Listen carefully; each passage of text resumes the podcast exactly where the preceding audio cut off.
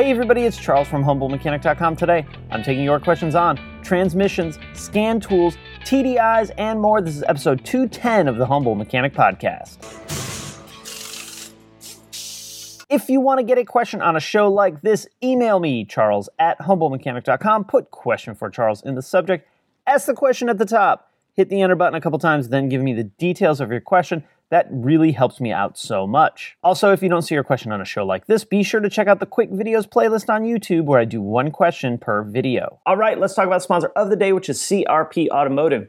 CRP deals in a ton of OE maintenance and repair parts, timing belt kits, suspension components, and even fluids. In fact, they make the factory DSG fluid for Volkswagen and Audi. So check them out at crpautomotive.com. And hey, if you want exclusive content, discounts you can't get anywhere else to places like Eastwood, Black Forest Industries, MT Knives, Sonic Tools, Mechanic, and more, check out the Crew membership program. It's a great way to help support the show, the work that I do for you guys, as well as get an awesome group of discounts and basically a way to make your money back. As always, there's links down in the description so you can check that out. Also, the audio only version of this show is available on iTunes as well as several other podcasting platforms.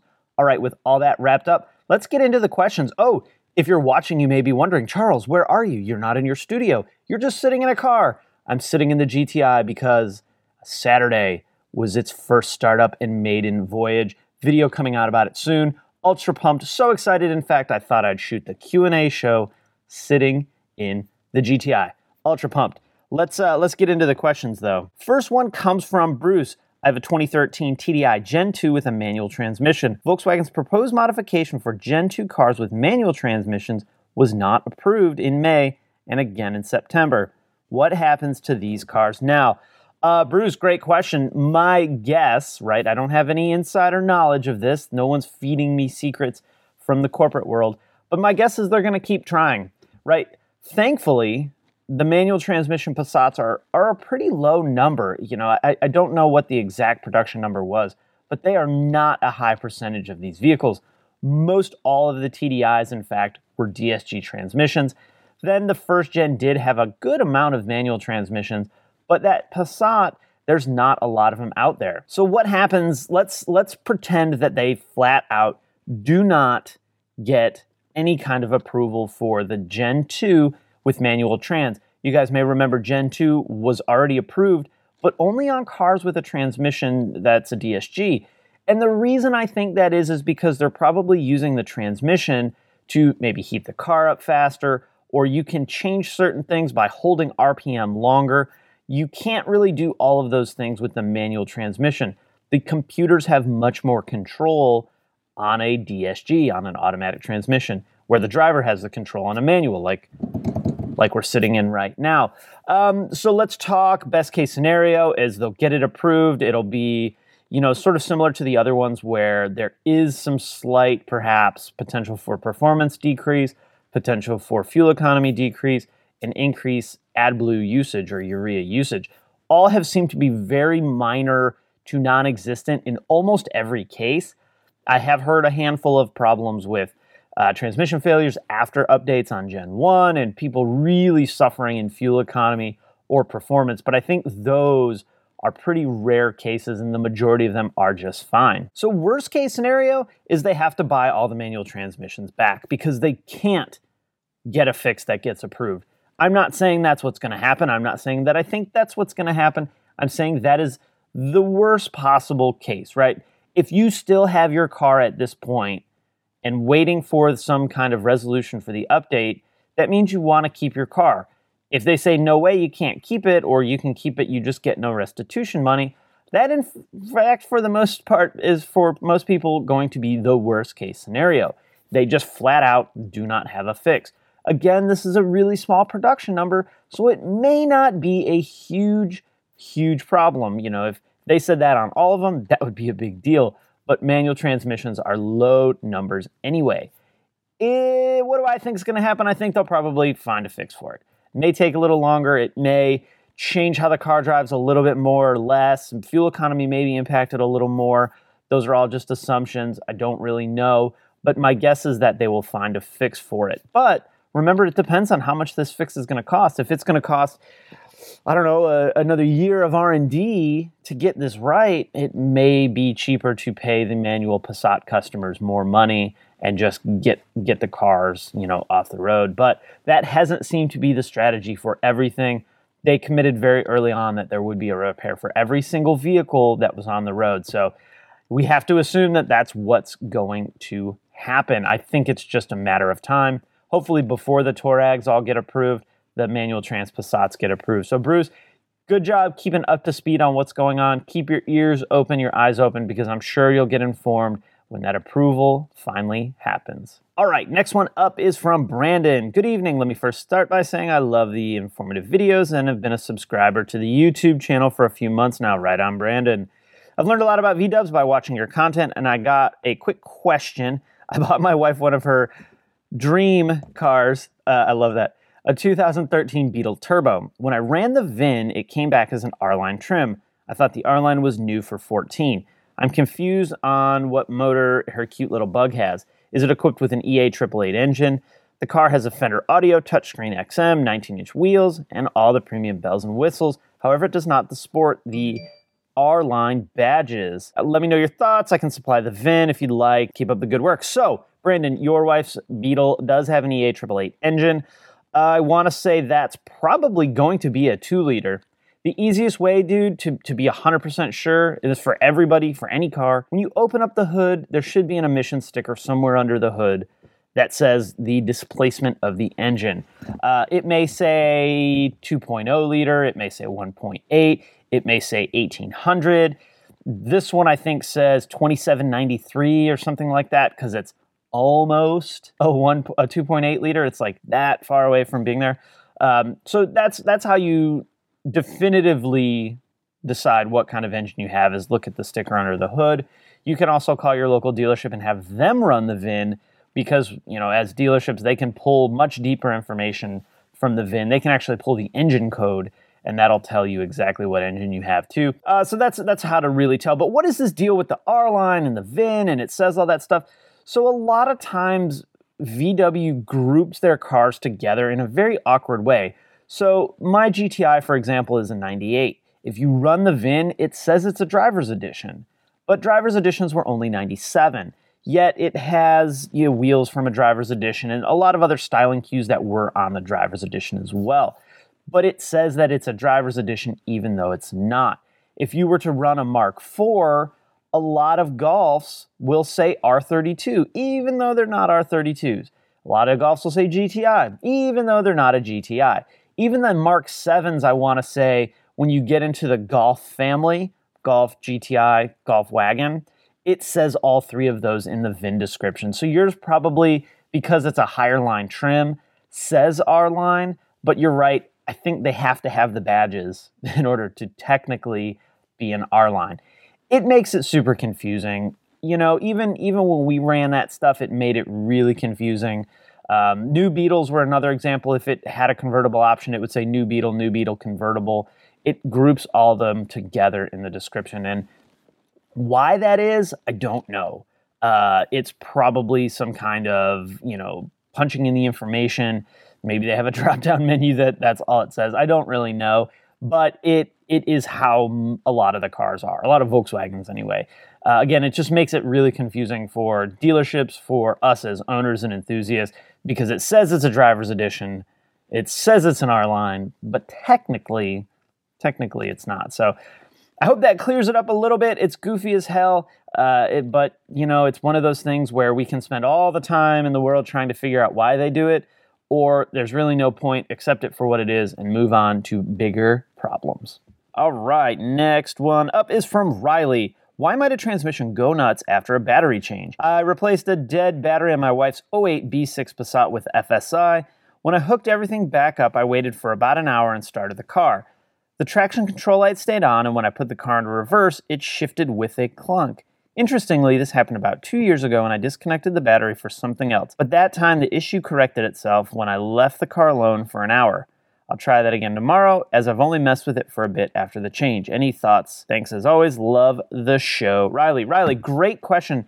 Um, so I, I didn't follow up with Riley to see if the car is cool now or not. So Uh, let's field this question as it's written. Why would his transmission or the transmission on his wife's car go nuts after disconnecting the battery?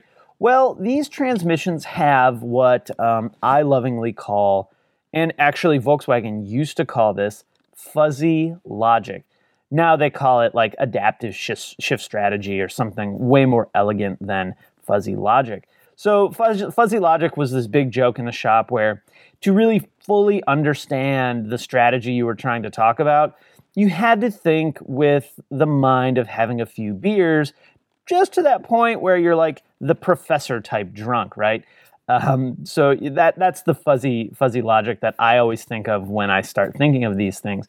But your transmission actually can learn the behavior of the driver. It can learn: is this a hard driver? Is this someone that shifts, you know, drives really light-footed?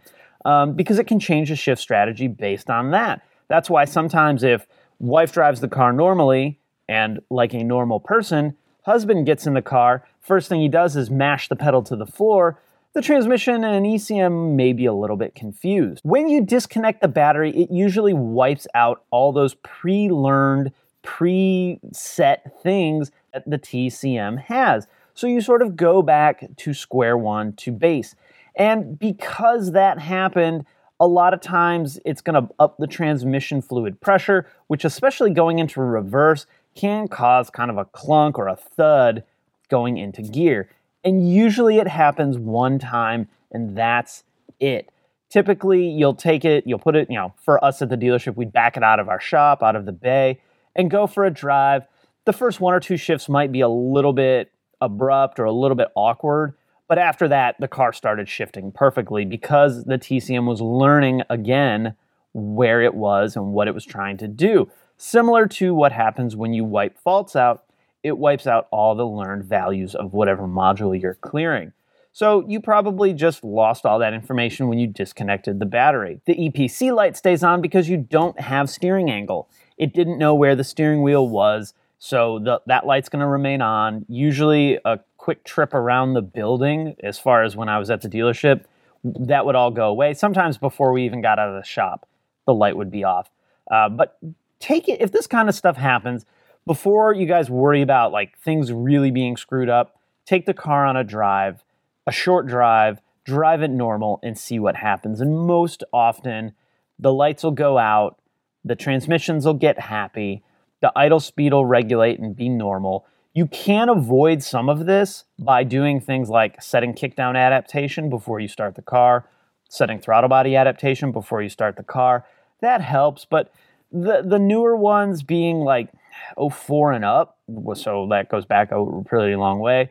They don't really need that. This car really did need throttle body adaptation to be happy.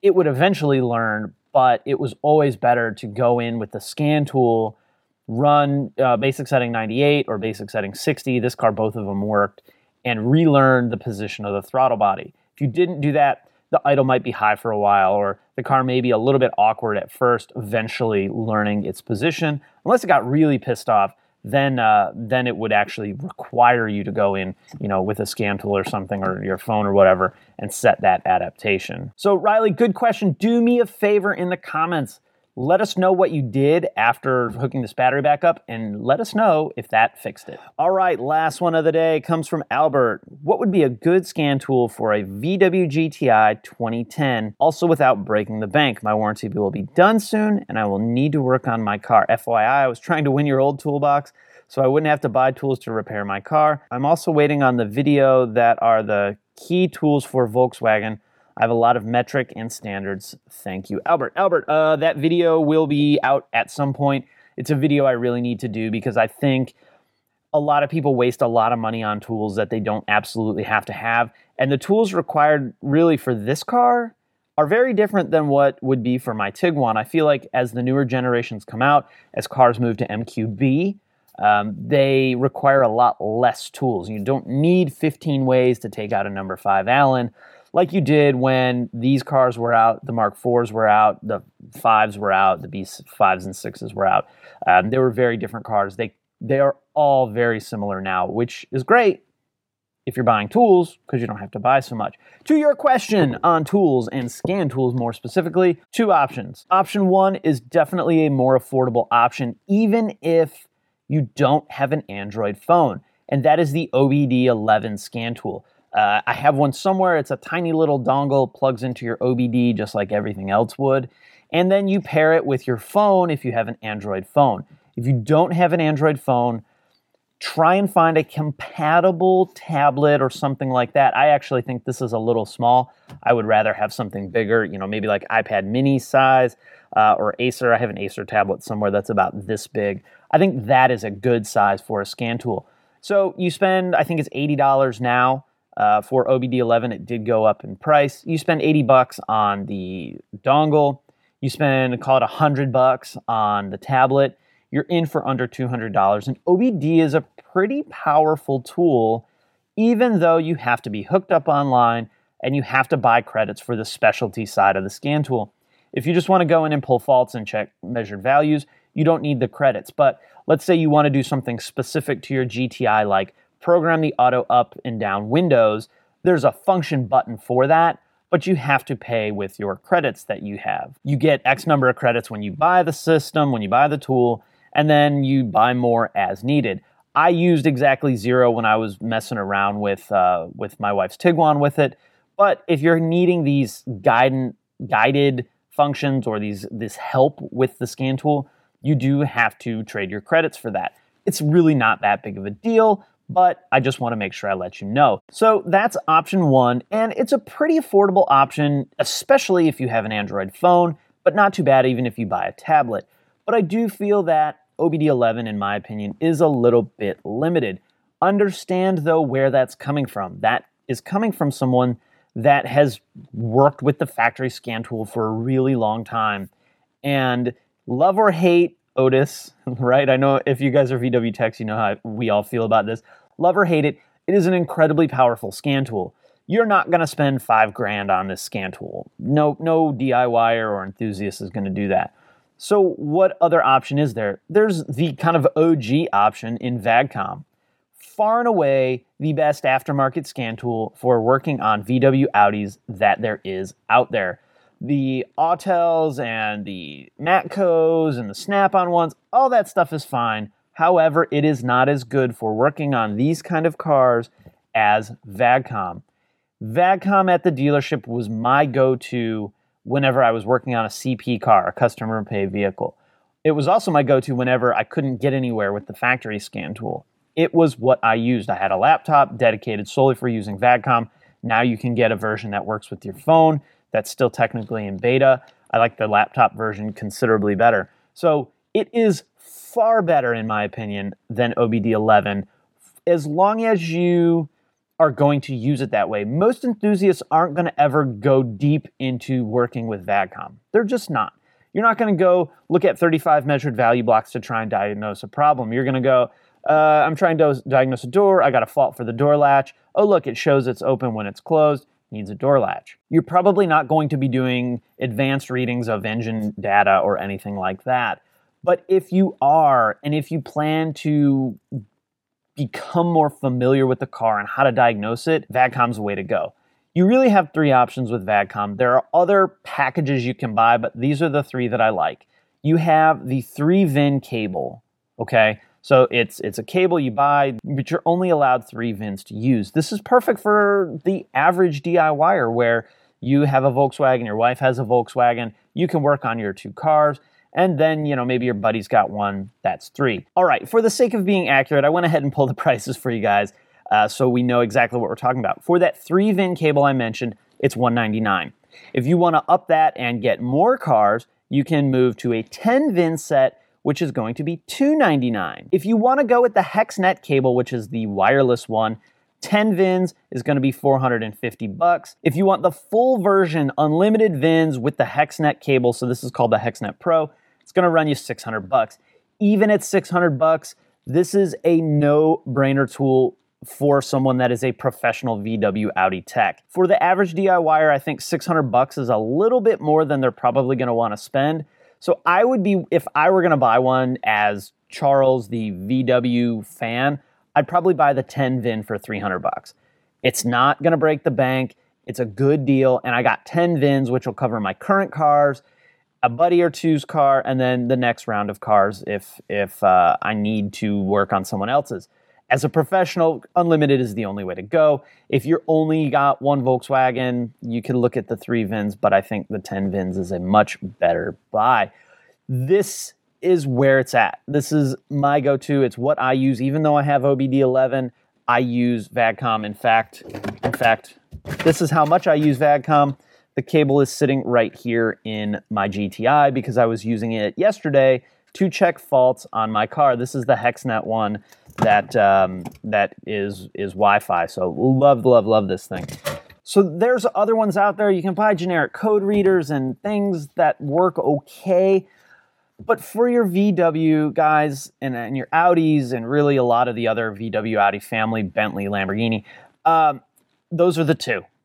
Discount, budget build, DIYer, not going to go deep into information. OBD11, I really think is a good product. VAGCOM, VCDS, or Ross-Tech, it's all the same thing it is a much more powerful tool. All right, guys, with that, I am going to wrap it up there. Are questions, comments, you know what to do. If you like the video, give it a thumbs up. Always appreciate that. If you are listening to the podcast, do me a favor, head over to your favorite podcasting platform and leave a review for the show. If you liked it, hit it with five stars. If you didn't, well, hit it with less than five. Either way, I really do appreciate it. Again, if you want exclusive content, discounts you can't get anywhere else to places like Adams Polishes, Eurowise, MT Knives, Sonic Tools. The Sonic Tool discount is ridiculous, like 20% on your first order, 10% after that. Check out the crew membership program. If you want to not support the crew membership, I did also set up Patreon, just like you guys had asked me to. You can also use my Amazon link, which costs you this many extra dollars. Just mash that link down in the description or at the blog at humblemechanic.com. Buy whatever you were going to buy on Amazon anyway, and I get a little credit for it. You can also follow me on Facebook, Twitter, Instagram, and of course, Snapchat. All right, guys, hey, thank you so much for watching, or thank you so much for listening, and I will see you next time.